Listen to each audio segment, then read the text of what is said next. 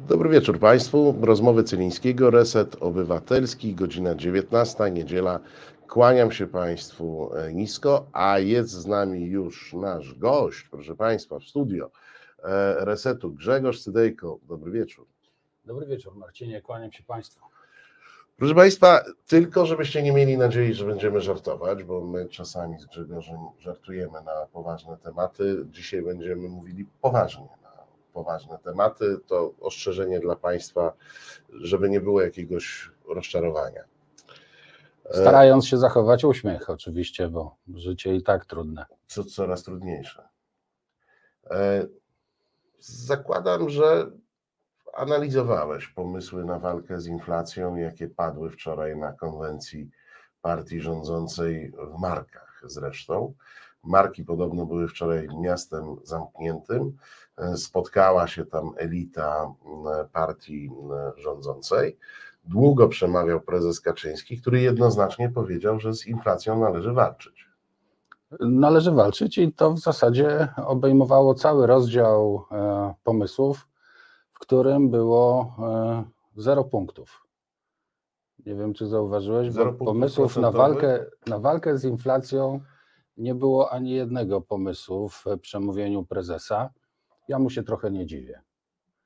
Ja mu się trochę nie dziwię, bo prawdę powiedziawszy, wszystkie sposoby, którymi zwalcza się inflację, e, są absolutnie nieprzystawalne do programu, do możliwości intelektualnych i do odwagi, do takich możliwości wolicjonalnych E, tej partii oraz pana prezesa. Stąd e, nie spodziewałem się, żeby padł jakikolwiek pomysł, czy też e, opowiedzenie się za, którąś, za którymś z mechanizmów, którymi walczy się z inflacją.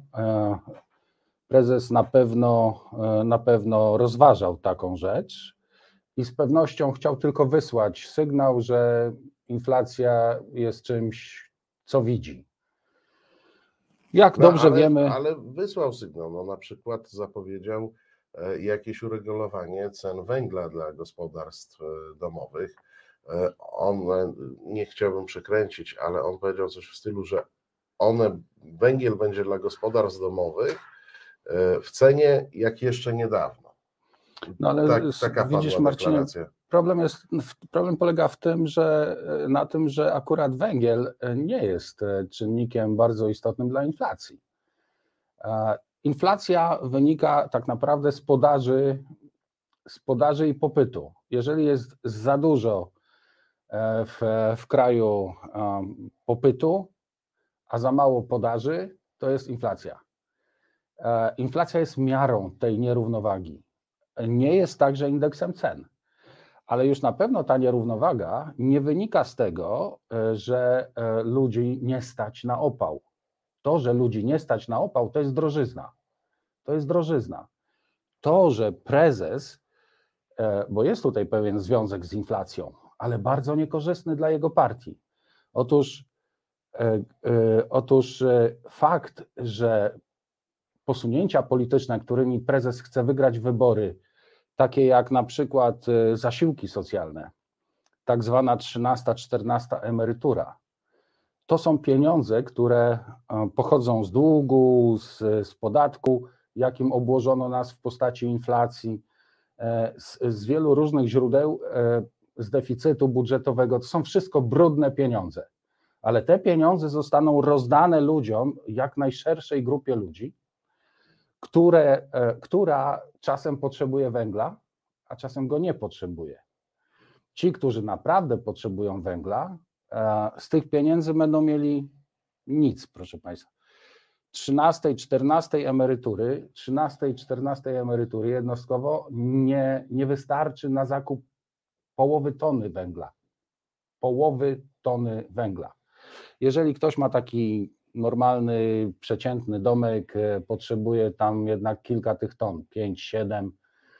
E, e, a tona węgla, ekogroszku, którym do tej pory palił, przez kilka lat wzros, wzrosła w cenie z poziomu powiedzmy 600 zł. Ja, ja, pamiętam, że jeszcze całkiem niedawno za rządów Donalda Tuska ekogroszek kosztował 370-420 zł No ale dobrze, na początku, jeszcze parę lat temu, już w trakcie rządów PiSu kosztował 600-700, ale teraz kosztuje ponad 3000, 3,5 tysiąca. Takich zasiłków więc, które prezes rozsypie teraz e, i wywoła tym kolejną falę popytu, nie wystarczy jednostkowo na zakup tego opału na zimę. Stąd, e, gdyby prezes poważnie chciał powiedzieć w rozdziale, w którym jest e, zero punktów, że on ma taki oto pomysł na walkę z inflacją, że on zdejmie część popytu, a w każdym razie nie podniesie części popytu, a tylko pomoże ubogim ludziom. Pomoc ubogim ludziom w każdym państwie jest mile widziana i każdy polityk powinien się jej trzymać. Więc nikomu nie można zarzucić tego, że chciałby pomóc tym, których nie stać na opał na zimę. Ale wówczas prezes musiałby powiedzieć tak: ci, który, ci, których nie stać na opał na zimę, niech się do nas zgłoszą. My im pomożemy. Niestety, proszę Państwa, innym nie damy e, już e, więcej zasiłków. Tymczasem prezes mówi: Ja potrzebuję głosy wyborcze, więc dam bardzo dużo zasiłków. Wy sobie radźcie, ale pamiętajcie, że inni nie daliby wam nawet tego. I to jest właśnie ta różnica. Nie ma tutaj pomysłów na walkę z inflacją, jest natomiast pomysł na to, w jaki sposób e, dodatkowymi, kolejnymi e, jakby szuflami pieniądze rozrzucać i kupować głosy wyborcze. No ale prezes dosyć długo mówił, ale poruszył też y, inne kwestie, na przykład kwestię oprocentowania lokat w bankach. I, I tu stwierdził, że rząd rozmawia, czy będzie rozmawiał, bo to było powiedziane tak trochę nie do końca umiejscowione w czasie, czy to jest czas teraźniejszy, czy przyszły. W każdym razie rząd ma takie kroki podejmować, rozmawiać z zarządami banków, żeby oprocentowania lokat były wyższe. E, rozumiem, ulokowanie dużej ilości pieniędzy w bankach e, byłoby działaniem antyinflacyjnym. No nie, nie byłoby, niestety. Nie? Niestety nie. Ulokowanie nie. E, byłoby takim działaniem rzeczywiście zamrożenie pieniądza. Ulokowanie na długi termin może już trochę, prawda? Ale, z, ale w przypadku akurat nadmiaru gotówki, która krąży po, po Polsce, no największym e, takim no, zamrażaczem jest po prostu e, perspektywa lepszego ich wydania w przyszłości niż teraz. Takimi na przykład antyinflacyjnymi pomysłami są, e, są powiedzmy no, obligacje Narodowego Banku Polskiego albo, albo rządu, które dawałyby ludziom przynajmniej tyle pieniędzy, ile wynosi inflacja, ile wynosi utrata tych pieniędzy w czasie utrata wartości tego pieniądza w czasie. E, tego typu rzeczy e, na bankach nie wymusi. Nie wymusi. Dlaczego? Dlatego, że w bankach już jest nadpłynność, już jest za dużo pieniądza. Banki mają ogromne depozyty e, własne, gromadzone w Narodowym Banku Polskim.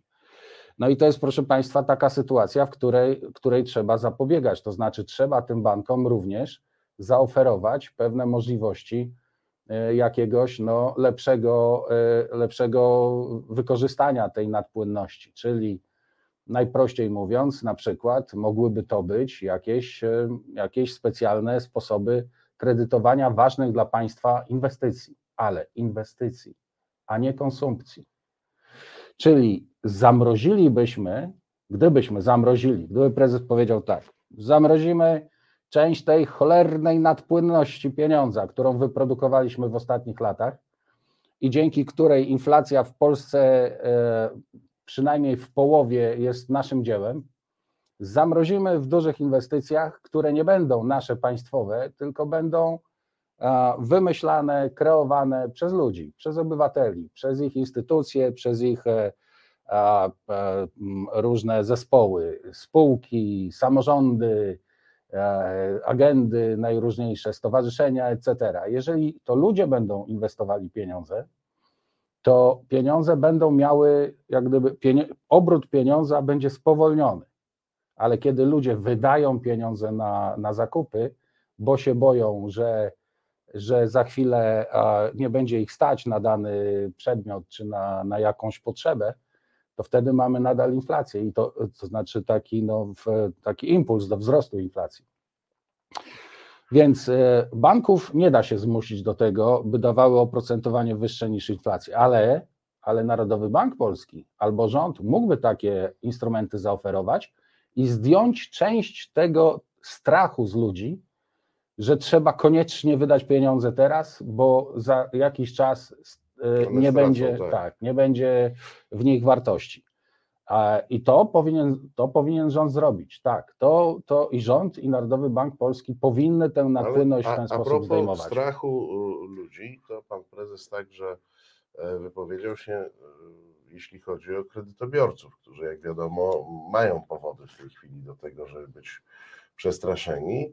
I pan prezes powiedział, że ewentualna pomoc kredytobiorcom to jest sprawa banków, a nie rządu. W dużej mierze tutaj niestety musimy przyznać rację panu prezesowi. Niestety, dlatego że e, w tym, e, w tym jest e, no, zaklęty ten problem, że pomocy tej kredytobiorcy nie potrzebowaliby, gdyby nie polityka rządu. Tu jest ten smutek, prawda? Ale też z drugiej strony rzeczywiście pomoc kredytobiorcom musi iść przez banki. Inaczej się nie da. Tutaj się nie da nic zrobić. Przez banki można różnie pomagać. No, na przykład taką tak zwaną pomocą dla kredytobiorców są tak zwane wakacje kredytowe, które są zapowiedziane przez rząd. Jak e, Państwo wiedzą, e, pomysł ten polega na tym, żeby, czy znaczy pomysł, nakaz rządowy polega na tym, żeby każdy bank udzielił prolongaty w spłacie e, zadłużenia i przesunął oprocentowanie czterech rat w roku bieżącym i czterech rat w roku przyszłym na dalszy okres. I w ten sposób wydłużył jakby e, wydłużył e, okres spłaty kredytu, przesunął jakby spłatę tej, tej części raty, którą jest oprocentowanie na potem. No i tutaj znowu jest tak, że e, normalny, porządny rząd to by się zastanowił z fachowcami, z bankowcami, z finansistami. E, no i by stwierdził tak, że tego typu e, wakacje kredytowe, no one są oczywiście takim podarowaniem zerowego oprocentowania na, na ten czas. I dlaczego ma, ma ten, ten prezent, który będzie kosztowny, zwłaszcza dla banków, bo to banki poniosą koszt tej, tej operacji. E, dlaczego miałby ten prezent dotyczyć ludzi, których na spłatę kredytu stać? Dlaczego miałby dotyczyć ludzi, którzy mają zakredytowane e, e, nieruchomości to, to, komercyjne, albo jest, 10 mieszkań. To jest stary mechanizm albo 20 domów. wrzucenia czegoś na ślepo, bez pomocy celowanej. Nie tylko niecelowanej, ale też przez te, przez te wakacje część pieniędzy przecież pozostanie na rynku, nie, nie zostanie wpłacona do banków w postaci e, tej części raty, którą, którą rząd każe bankom przesunąć na koniec okresu kredytowania. A zatem co, co się stanie z tym pieniądzem? Ten pieniądz oczywiście trafi jako popyt na rynek, więc, w, e, więc e, wzmocni, wzmocni tendencje inflacyjne. Il, gdzie byś nie spojrzał, gdzie, e, gdzie PiS nie przedstawia jakichś pomysłów na, na walkę z inflacją, to nie dotyka tego najgłębszego, bo najgłębszym problemem jest po prostu zbyt dużo pieniądza i tendencja do tego, by tego pieniądza dosypywać do gospodarki nadal ile się da, nawet jeśli jest on pożyczony, krwawy, wynikający z wojny Putina, czy, z, czy wynikający z z jakichś nieszemranych interesów, e, bo, bo mogę Ci powiedzieć, Marcinie, że bardzo dużo pieniądza, który teraz jest rozdawany, czy ma być rozdawany przez rząd, to są pieniądze nie tylko brudne, ale wręcz śmierdzące, krwawe, e, brzydkie w najróżniejszy sposób, nawet pochodzące z czegoś, co będziemy pewnie musieli kiedyś przez prokuraturę wyjaśniać. Z tym wyjaśnianiem to tak zawsze w Polsce, jak ktoś mówi, że będziemy wyjaśniać przez prokuraturę, sąd i tym podobne, to tak od 30 lat ja się uśmiecham, przepraszam. Taki, no ja... taki mam tik nerwowy. E, ale to, to odrębna rzecz. Ja Natomiast... powiedziałem z zastrzeżeniem, że być może będziemy musieli wyjaśnić. No ale o inwestycjach także e, była mowa prezes powiedział, no przecież robimy bez precedensu, największe z możliwych inwestycje w Polsce. No, no, nawet użył porównania, że nawet za PRL-u takich inwestycji nie było, jak mamy teraz. No może tu nastąpi jakieś takie skumulowanie inwestowanego pieniądza, e, które spowoduje impuls antyinflacyjny tym razem. Ciekawy temat, bo e, pewnie część z Państwa pamięta jeszcze kryzys finansowy z przełomu lat 2008, 9, 10, 11, prawda? W tym kryzysie mieliśmy do czynienia z tak zwanym credit crunchem. Po prostu nikt nie chciał nikomu pożyczać. Załamał się obrót pieniądzem. E, co w takich, w takich sytuacjach robią niektóre rządy? Niektóre rządy e, działają według, zastrzegam się, proszę mi wybaczyć, proszę Państwa, nie jestem wielkim zwolennikiem tej metody, ale ona czasem bywa wybierana przez rządy że zbierają obywateli i mówią, my tutaj będziemy mieli pieniądze rządowe, skąd już weźmiemy to, to kit, ale będziemy wam dawać za to, że wykopiecie ten rów stąd do tamtąd, a potem go zasypiecie, a potem go znowu wykopiecie, a potem go znowu zasypiecie. Tego typu inwestycje miały miejsce w Chinach, w Japonii, w wielu, wielu miejscach i one e, miały pobudzić koniunkturę, bo ci ludzie, którzy się zabierali za kopanie tych, tych rowów, a potem ich zasypywanie, dostawali jakieś pieniądze, te pieniądze trafiały jakoś do sklepów, sklepy się kredytowały jakoś, producenci też, poruszał się pieniądz, w jakiś sposób zaczął, zaczynał być kreowany ten pieniądz no ale to i wracała taki koniunktura. Taki, często na bezrobocie. No. Tak, to był sposób, który zastosowali Amerykanie w trakcie swojego wielkiego dealu, e, z, e, nowego, dealu. nowego dealu w latach 30. Prawda? I on w Stanach Zjednoczonych był w, pewnym, w pewnej części rzeczywiście odpowiedzialny za sukces, z jakim ta gospodarka weszła w, w, w lata 40. Także e, jest więc te, tego typu sposób. I teraz, jeżeli no to my mamy taki przekop. inwestycje.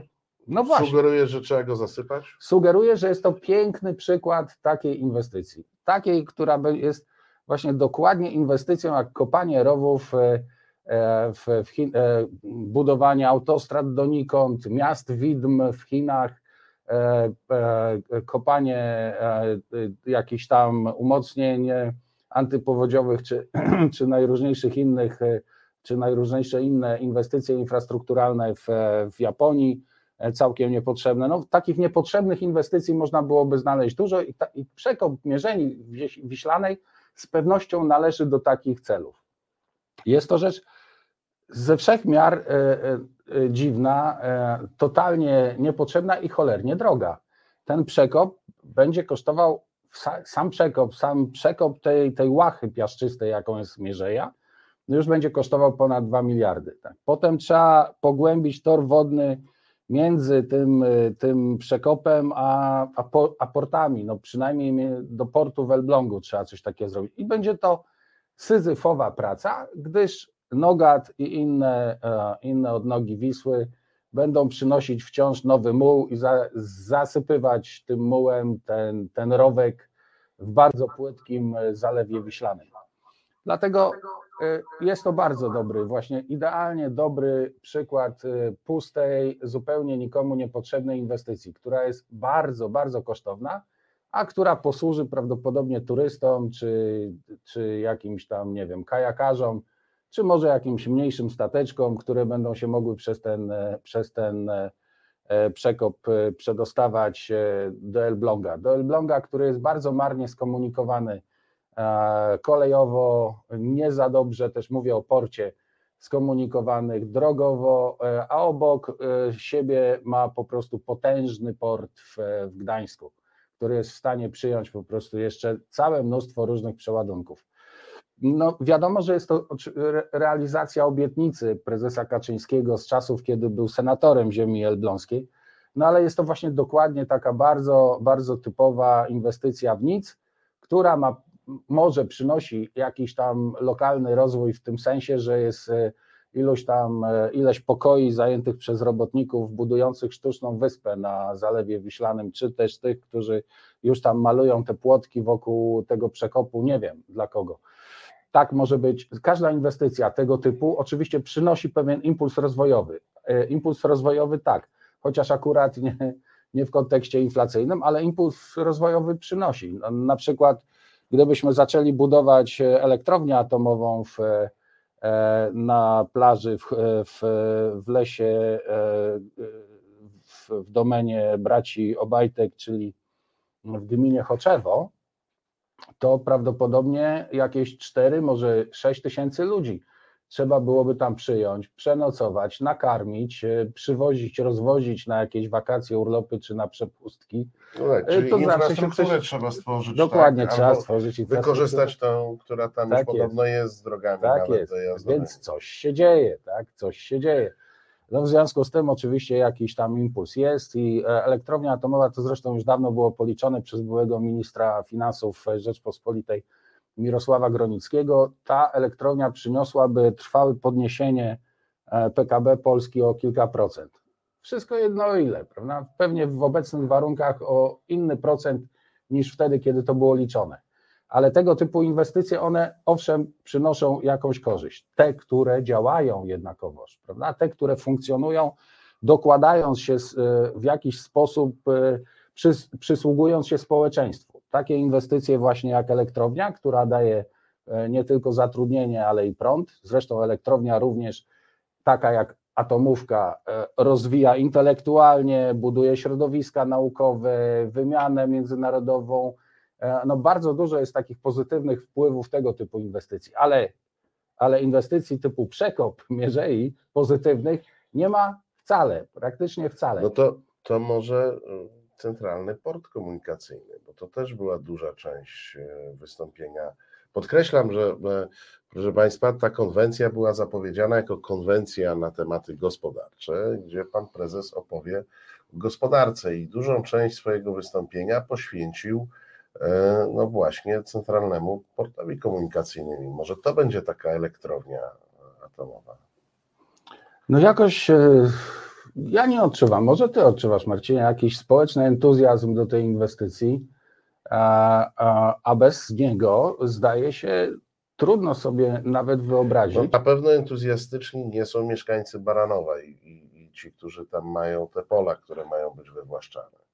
No ale prawdopodobnie też pisowscy mieszkańcy Radomia wo, woleli, wo, będą wo, woleli latać z Radomia na południe na wakacje, niż jechać do Baranowa, prawda? Bo to jednak. Wiesz, wchodzimy w złe, bo ja sobie właśnie przypominam, że z Radomia jest bliżej na południe. No z jak- Radomia jest bliżej jak na powiedział południe, klasyk, prawda? A umówiliśmy się, że to nie jest konwencja, że to nie jest konwencja e, żartu. Że- Nasza rzeczywiście- Tak, przepraszam, trochę w istocie przypomina mi się już wdrukowana nasza konwencja z rod doradców prezesa. Tak. E, No, ale wiesz, no, prezes Kaczyński, już mówiąc zupełnie poważnie, on, on, on często e, odnosi się wprost, wczoraj wręcz wprost, a często tak w sposób zaawalowany właśnie do czasów e, PRL-u, do wielkich inwestycji e, gierkowskich i, i tam jakby upatruje możliwość budowania sukcesu e, także gospodarczego. No i ten centralny port komunikacyjny wczoraj zajął mu dużo czasu e, w przemówieniu. Jako taki element, który, jak rozumiem, e, e, popycha do, do przodu Polskę rozwojowo. No jest, jest czymś szalenie ważnym dla pana prezesa, przynajmniej tak to wynikało z wczorajszych jego słów. Może to jest czymś ważnym. Wiesz, jak się zastanawiałem nad tym, e, skąd u prezesa ten, e, to przekonanie, że, że centralny postój, tak, centralny port komunikacyjny e, jest czymś tak niezwykle istotnie ważnym, to jednak dochodzę do wniosku, że, że jest to pewna taka dyspozycja i pewien zasób pojęciowy, który u prezesa odpowiada tego typu pomysłom. Krótko mówiąc, on sobie może myśleć, że to jest taka druga Gdynia, prawda? E, Gdynia, która e, no, dokonała bardzo e, Ale dużo. pozwolę sobie zauważyć, że kiedy podjęto wysiłek budowy Gdyni, Polska nie miała żadnego portu morskiego.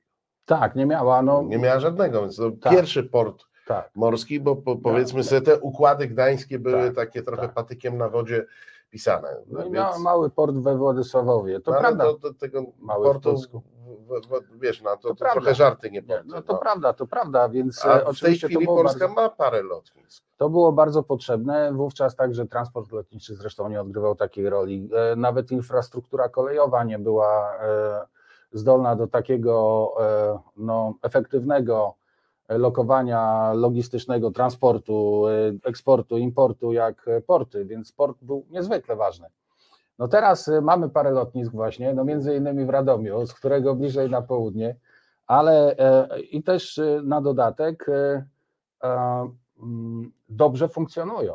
To znaczy, gdyby było tak, że, e, że, no z, z, że jakby utrzymanie tych chyba, no nie chcę powiedzieć ilu tam, ale powiedzmy tych wszystkich portów, e, międzynarodowych portów lotniczych, które są w Polsce, było mniej, e, mniej e, efektywne ekonomicznie niż jednego wielkiego, no to trzeba byłoby temu przyklasnąć. Gdyby na przykład Okęcie razem z Modlinem nie było w stanie obsłużyć ruchu, który jest potrzebny w Warszawie i jej aglomeracji i Mazowszu, no to trzeba byłoby coś z tym zrobić, prawda?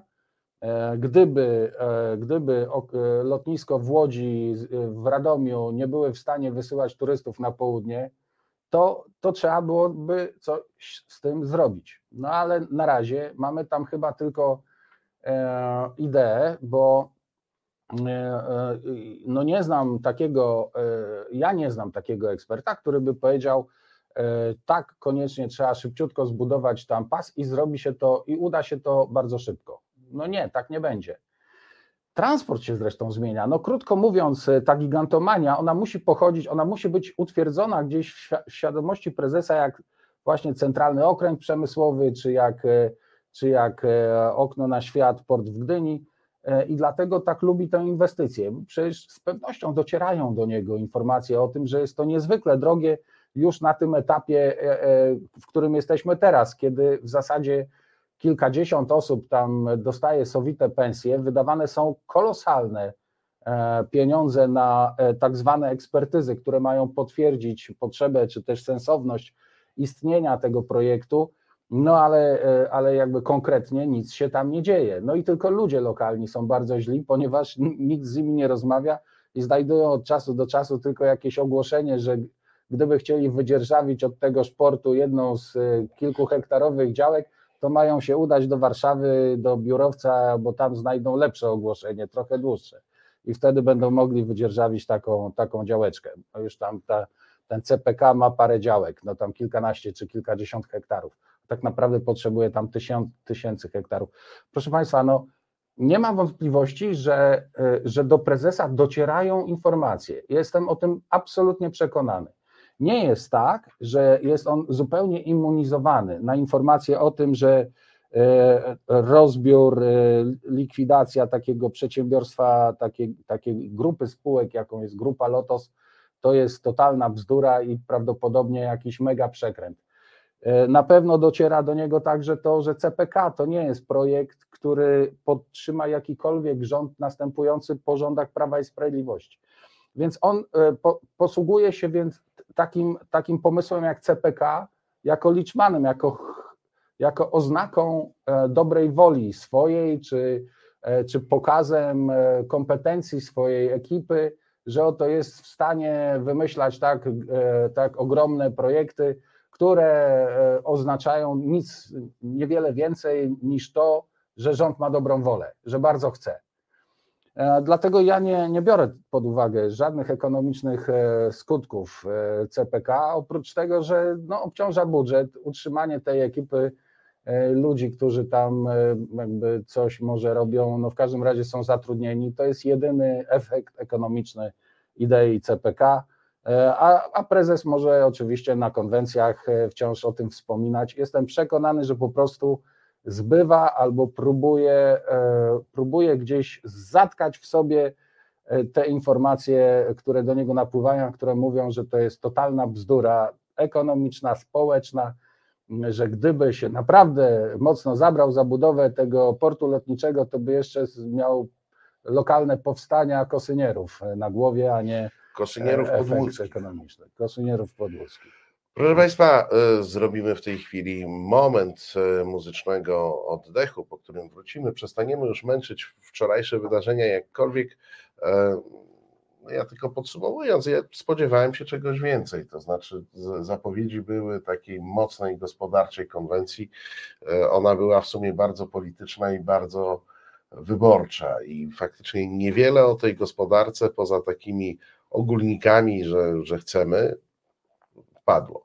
A po przerwie wrócimy do tej rozmowy i porozmawiamy sobie trochę o tym, co nas może spotkać w nieodległej przyszłości.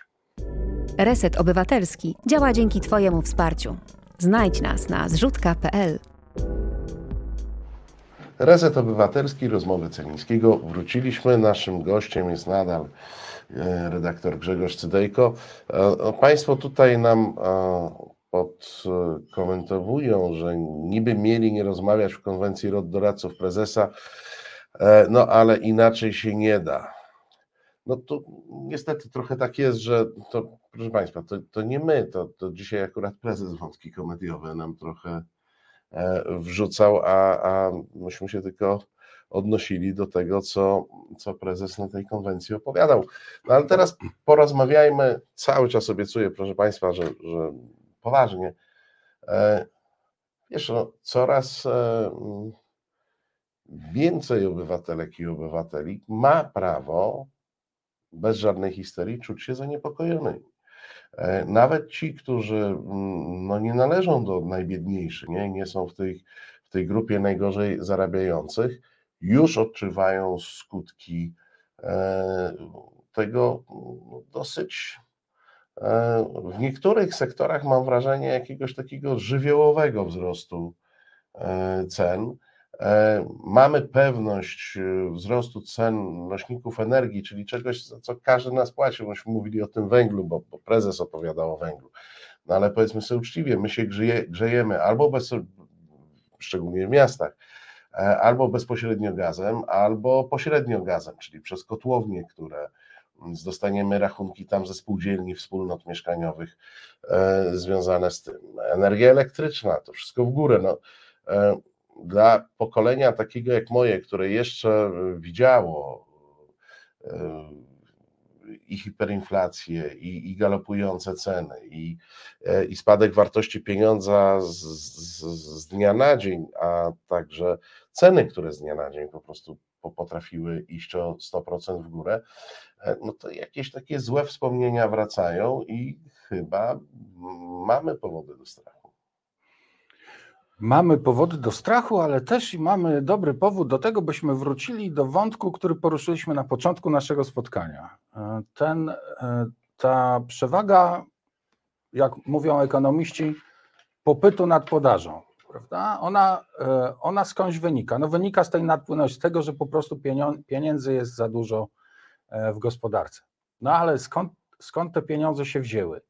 Po części one się wzięły z czasu pandemii e, kiedy wiele rządów, między innymi Polski, poszły za radą tych ekspertów, którzy mówili, że trzeba szybko wspomóc przedsiębiorstwa, by, e, by e, ocalały, by po prostu z, z czasów lockdownu nie, wyszły, nie wyszła nam gospodarka dziurawa jak ser szwajcarski. Co się wówczas stało? Wszyscy pamiętamy. e, Rząd e, wydrukował pieniądze, czyli tak naprawdę mechanizm ekonomiczny też wszyscy znamy. Obligacje PFR-u i BGK e, były kupowane przez Narodowy Bank Polski, czyli e, produkowany był pieniądz, dodatkowy on pieniądz. sobie tak- tam w takim tak. nie, nie, niezbyt e, wielkim e, okręgu krąży. Tak jest, ale te, te pieniądze zostały na rynku. One zostały i tego jest sporo. Em, 250, niektórzy mówią, że może nawet ze 300 miliardów po pandemii zostało bez jakby bez, bez specjalnego uzasadnienia ekonomicznego. No bo jak wi- wiadomo, w pandemii mieliśmy ograniczenie popytu i tak dalej, te pieniądze więc były zamrożone, tak miały pójść na podtrzymanie e, stanu zatrudnienia w przedsiębiorstwach. Ale bardzo często poszły na luksusową konsumpcję, no, na, na jakieś e, mm, drogie samochody czy na cokolwiek. To nie był bezsensowny ruch. Ja go nawet popierałem. E, uważałem, że tak trzeba zrobić, że trzeba szeroką ręką teraz zasilić przedsiębiorców i uspokoić ich i jakby podtrzymać tę wiarę, że wróci normalność poprzez właśnie taki program zasiłkowy kierowany do przedsiębiorstw. Mm, e, dodatkowy, dodatkowy warunek, który był postawiony przy tym programie, czyli podtrzymanie zatrudnienia, był także sensowny. Jednakowoż ja, ja no, wykazałem się pewną naiwnością, ponieważ wierzyłem w to, że po pandemii rząd natychmiast zacznie sterylizować, mówią tak ekonomiści, czyli zbierać tę nadpłynność. Właśnie przy pomocy różnych sposobów, jak gdyby wycofywać te pieniądze z, e, e, nadmiarowe, ograniczać napływ innych nadmiarowych pieniędzy na rynek. Tymczasem rząd nie zrobił ani jednego, ani drugiego, czyli ani nie zaczął wycofywać e, tych pieniędzy nadmiarowych. Sito kontrolne, które poszło po przedsiębiorcach, było bardzo dziurawe. E, wydolność PFR-u do kontrolowania sposobów wydatkowania tych pieniędzy była bardzo ograniczona, to musiał sam PFR robić. To, to, to nie jest instytucja do takiego celu powołana, się biedzili, biedzili, zrobili co mogli. No, krótko mówiąc, nadmiar nie został zdjęty, a nowe strumienie nadmiarowego pieniądza poszły w rynek. I teraz popatrzcie Państwo, co się dzieje. Jest taki kraj w Europie, w Unii, który nie poszedł tą drogą to są Włochy. Czy wiecie Państwo, że gdybyśmy wzięli teraz, e, porównali cenę e, paliwa 95 załóżmy, czy wszystko jedno jakiego, bo tak naprawdę chodzi tutaj przecież o, o skalę, e, którą płacili klienci włoskich stacji benzynowych w trzecim tygodniu lutego, przed wybuchem ostatniej krwawej ofensywy Putina na Ukraińców i porównali ją do obecnej ceny, którą powiedzmy tam pod koniec maja e, płacili e, e, Włosi na stacjach benzynowych, to ta cena byłaby wyższa. Ale wiesz o ile, Marcinie? No. O nieco ponad 1%. Czyli w zasadzie taka sama. Praktycznie taka sama. Tymczasem w Polsce, która jest na radykalnie, maksymalnie drugim poziomie, jakby na drugim E, przepraszam, poradzę sobie z tym mikroportem.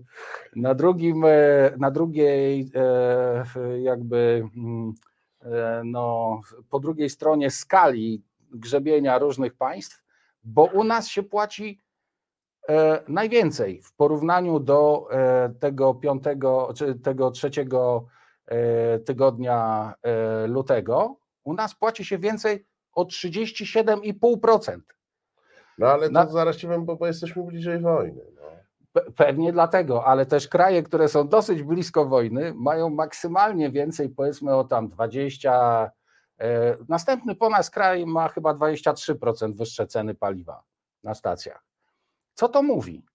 To mówi, że e, po pierwsze, oczywiście o tym mechanizmie, o którym mówimy od początku naszego spotkania, czyli o tym, że, że po, popyt oczywiście jest e, za duży, tak? Jest popyt wyrażany w pieniądzu jest za duży, jest dużo większy niż podaż, ale przecież paliwa nie brakuje na stacjach, więc nie z, z braku w zaopatrzeniu paliw wynika ta drożyzna. Nie, ona wynika z wielu innych e, e, czynników. Najbardziej wynika z tego, że e, na, na społeczeństwo został nałożony swoisty podatek paliwowy. I nieprawdą jest, że prezes przeciwdziała inflacji poprzez skutecznie, bo bo zdjął e, podatek VAT tak, z ceny no, paliwa. No Tym się chwalą, prawda? I premier, i, i prezes, mm, inni politycy władzy e, uważają, że no, a co oni jeszcze by mieli zrobić, prawda? No zdjęli VAT, prawda? Ale już z akcyzy i tak dalej, jednak te pieniądze ciągną. Mało tego, spodziewają się, że te wielkie zyski, które w tej chwili notują państwowe koncerny paliwowe, trafią do rządu na potrzeby polityczne. I być może trafią. Też, żeby, żeby powiedzieć, bo to tak często się używa zyski. Te, te, zyski to jest to, co e, wczoraj tankując zostawiłem. Tak jest, stacji. tak jest. No mniej więcej, mm, jakby ci to powiedzieć, no, e, biorąc pod uwagę to, e, co jest w tej cenie, którą zapłaciłeś na stacji, to przynajmniej uważam gdzieś tak około połowa trafia jako dodatkowy, dodatkowy pieniądz do e, zagospodarowania przez e, prezesa Obajtka, jego e, koleżeństwo to, z Pcimia. Czekaj, bo, bo kiedyś było, pamiętasz, był taki, zresztą to pan prezes Kaczyński prezentował, co się w cenie litra benzyny mieści. To teraz w cenie litra benzyny mówi, że około połowy to są środki rozporządzalne przez koncern. Ale no, tylko tutaj widzisz, chodzi o to, że one są, e, że zyski z tego są dużo większe. Nie tylko, że są, że Nie, bo bo przyjmijmy 8 zł, bo to nawet Tak. za bardzo nie skłamie. Nawet jak jeszcze dzisiaj, proszę Państwa, nie Osiem jest trzeba 8, przyjąć. to w środę już będzie. E, I to nie moja wina, ja, ja tylko przynoszę to, tą wieść. Nie? 8 zł. To ile z 8 zł ma w dyspozycji pan Obajtek jako zyski i przychody? E, Może powiedzmy tak, że w tych 8 złotych jest e, część, która wynika z, e, powiedzmy, z różnicy w zakupie surowca, a z różnicy ceny zakupu surowca i ceny od sprzedaży już tak. przetworzonego. Tak? No to ta, ta część jeszcze powiedzmy no, jeszcze parę miesięcy temu można było powiedzieć, że ona wynosi gdzieś tak z 6, e, z 6 dolarów na baryłce. E, A teraz wynosi e, 20 kilka dolarów na, na baryłce. Czy razy Czyli masz 4 sobie Razy cztery. A to jest, a to jest akurat e, ten czynnik, który bezpośrednio, czy bardzo, bardzo, bardzo mocno widać także w zyskach tych firm. Nawet firma gazowa, e, która rozdziela gaz po Polsce, polskie Polskie sieci, sieci są, e, to jest e, PSG i PGNiG. PSG i PGNiG. Nawet one notują ogromne, ogromne w tej chwili zyski, ponieważ po prostu na, na handlu tymi, tymi drogimi paliwami, jakimi są gaz czy paliwa płynne, bardzo dużo się zarabia. Ale to są, to są pieniądze, które, czy te zyski, które, nadzwyczajne zyski, które te firmy osiągają, no one są w jakiś sposób, y, no, no pochodzą skądś. Te, te mechanizmy cenowe już podaruje to państwo. No, Nie ma co w to wnikać, jak powstaje cena na stacji benzynowej. Ona y, jednakowoż jest bardzo dobrym, dobrą podstawą do tego, by w jakiś sposób y, mm, no, po nią sięgnąć. I rząd ma taki plan. Rząd chce przecież e, te pieniądze zagospodarować tylko się zastanawia teraz, czy zrobić to w postaci na przykład e, takiego podatku od nadzwyczajnych zysków, e, po angielsku się nazywa windfall tax, czy też zrobić to tak jak z reguły to, to, to, to robi, czyli zabrać pieniądze z, z firmy poprzez jakieś udawane transakcje. Od taką transakcją był na przykład zakup, e, e, zakup e, przedsiębiorstwa Energa przez firmę Orlen, przez PKN Orlen Daniela Obajtka. Takim, taką transakcją może być zakup grupy Lotos od Skarbu Państwa, czy akcji grupy Lotos od Skarbu Państwa przez tęż, tęże samą Tak, tą samą wy, wypracowane zyski zostaną przetransferowane w ten sposób do, Przetransferowane do Skarbu do Państwa, Skarbu Państwa. Jako, jako zakup e, Tak jest. określonego dobra, jakim są akcje Lotosu. Tak jest, dokładnie. I, I w ten sposób, jak gdyby to, co ty teraz płacisz i płaczesz, e, będzie miało pożyteczny, to znaczy będzie miało taki wpływ na, na budżet, że troszeczkę mniej będzie się zadłużał i troszeczkę mniej będzie musiał jakby naprodukować pieniądza na swoje zadania polityczne, prawda? Czyli na, na jakieś kolejne nowe zasiłki, czy ulgi podatkowe, czy coś, co mu jest potrzebne w grze politycznej. Także e, ten, Teraz popatrzmy na może na, na inne jeszcze paliwo. Pamiętasz, e, pewnie sprzed paru dni mamy, od paru dni mamy w Polsce wielką dyskusję, że rząd e, ła, łagodniejszym okiem patrzy na Polaków, którzy zechcą e, e, palić w swoich piecach chrustem. Chrust jest e, teraz wielkim przebojem i e, taki metr sześcienny chrustu, no to, no to kosztuje gdzieś tak w okolicach 30-40 zł, e, kiedy już drewno opałowe, e, takie no, przygotowane do, do, do spalania w piecu, no to musi kosztować gdzieś w okolicach powiedzmy 160 zł, prawda, czy, czy nawet więcej. E, stąd też wielu ludzi się zainteresowało tym, tym chrustem, żeby sobie gdzieś tam popalać. Oczywiście nie wszędzie można, no bo tam w wielkich miastach nie da się palić e, w piecach. Nie no. znasz moich sąsiadów. Może jeszcze gdzieś tak, może jeszcze gdzieś można, ale w każdym razie e, ten chrust e, również podrożał. Ale popatrz, przy okazji bardzo intensywnej, bym powiedział, w, w, z pewnym przekąsem, e, gospodarki leśnej, którą prowadzi ekipa ziobrystów e, mająca pod sobą lasy państwowe, e, ten, tego chrustu dużo zostaje w tym lesie, bo przecież chrust jest, chrustu się nie sprzedaje, prawda? I ta cała gałęziówka, te, te, te pozostałości po wyrębie, etc., no to tam gdzieś zalega w, w tych lasach. Więc żeby to doczyścić, no to po prostu wystarczyło dać sygnał e, zarówno od Dyrekcji Generalnej Lasów Państwowych, jak i od Ministerstwa Ochrony Środowiska i, e, i, e, i spokojnie jak gdyby ludzi wziąć na ten wabik. Po co macie płacić 3700 za ekogroszek? Jeżeli macie taki piec, gdzie możecie wtykać patyki, to proszę bardzo, chrust jest waszą przyszłością. Ale, ale wiesz, że to, to tak prawdę mówiąc, jakoś ta opowieść o chruście mało mi pasuje do um, kraju rozwiniętego w XXI e, wieku, no bo to jeszcze tu też dla informacji, proszę Państwa, chruszcz się zbiera za zgodą odpowiedniego Oczywiście. nadleśnictwa, ale te zgody mają być, proszę Państwa, taka jest obietnica wydawane bez żadnych problemów. No ale czekaj, no mówimy o, o 20, przepraszam, sam opowiadałeś o elektrowni jądrowej, tak? I, i od elektrowni jądrowej y, przechodzimy do palenia chrustem w piecykach. Nie, tak? ja, wiesz, wiesz, jaki jest morał tej, tej, tej, tych dwóch e, historii, o chruście i o węglu, e, i o paliwach płynnych, zresztą i o węglu też, że taniej nie będzie. To jest morał. Tu e, nasz rząd nie mówi nam, słuchajcie, zrobimy wszystko, żeby uporządkować te ceny.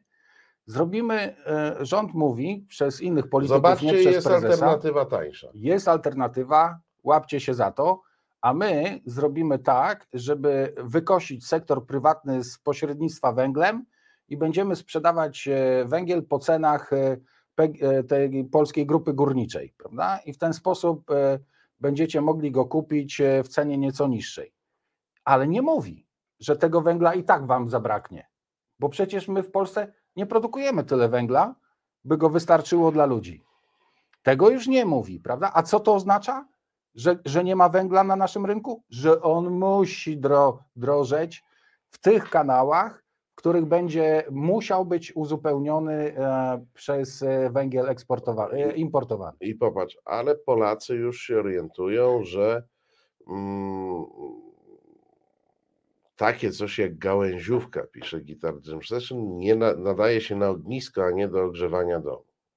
No, przyznaję, no, przyznaję, to prawda, ale też e, e, e, no, e, e, dobra, e, zapewne, zapewne nasz słuchacz wie doskonale, jaka jest procedura pozyskiwania tej tak zwanej gałęziówki, czy zakupu tej tak zwanej gałęziówki, czy też takiego tak zwanego prywatnego wyrębu, który notabene dotyczy, proszę Państwa, nie najbliższego sezonu grzewczego, e, e, bo nie wolno ci będzie spalić tego, tego drewna, które byś teraz na przykład sobie Pozyskał.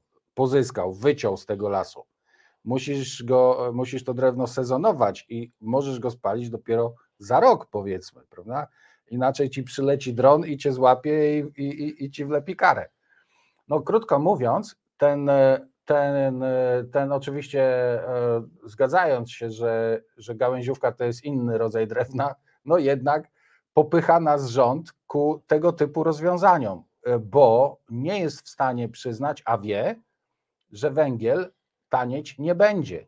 Skoro cena ropy naftowej na rynkach utrzymuje się stosunkowo wysoko, stosunkowo wysoko, ale też i marże e, paliwowe e, notowane na giełdach, e, które handlują już gotowymi paliwami, utrzymują się wysoko, to to oznacza, że i węgiel będzie drogi na rynkach, również w Polsce będzie drogi, ale w Polsce będzie dodatkowo drogi dlatego, że go nie sprowadzamy, nie, nie, nie produkujemy odpowiednio dużo, Zablokowali, zablokowaliśmy zakup w Rosji, co dobrze, ale nie sprowadzamy z innych kierunków. żeśmy zablokowali, ale to temat na zupełnie e, inny program. Deklaratywnie żeśmy e, zablokowali. E, Natomiast jedną, jedną refleksję podzielę się z Tobą, refleksję podzielę się z Tobą i z Państwem. Podsumowując tę naszą rozmowę, skoro z tym chrustem jest tak, że trzeba przesezonować, to chyba powinien być on elementem do wpisywania do oświadczeń, e, do oświadczeń majątkowych polityków. Ciekaw jestem, który z polskich polityków ma w tej chwili największy zapas ubiegłorocznego e, chrustu. Tak, taką ludzką, lu- ludzką, ludzka ciekawość. Stawiam na Tolka Banana, czyli premiera Morawieckiego. On zawsze wiedział, jak ulokować On ma pieniądze. ten chrust gdzieś obok tych obligacji. Obok tych obligacji antyinflacyjnych. antyinflacyjnych, które sobie kupił już w zeszłym roku. Proszę Państwa, e, kończymy już. Grzegorzu, bardzo Ci dziękuję za dzisiejsze. Dziękuję Ci, udało Marcinie. nam jednak poważnie się poroz, po, poważnie porozmawiać na temat tej gospodarki, e, choć e, chyba dosyć e, pesymistycznie i, i smutno. E, kończymy. Proszę Państwa, Niestety. Ja oczywiście zapraszam już za kilka minut. Kraków, Warszawa, wspólna sprawa. Kolejny program w resecie. Tym razem e, będą tam e, Witold Bereś i Marcin Celiński. A za rozmowy, za udział w e, rozmowach Celińskiego Państwu bardzo dziękuję. Do zobaczenia, mam nadzieję, za chwilę. Reset Obywatelski.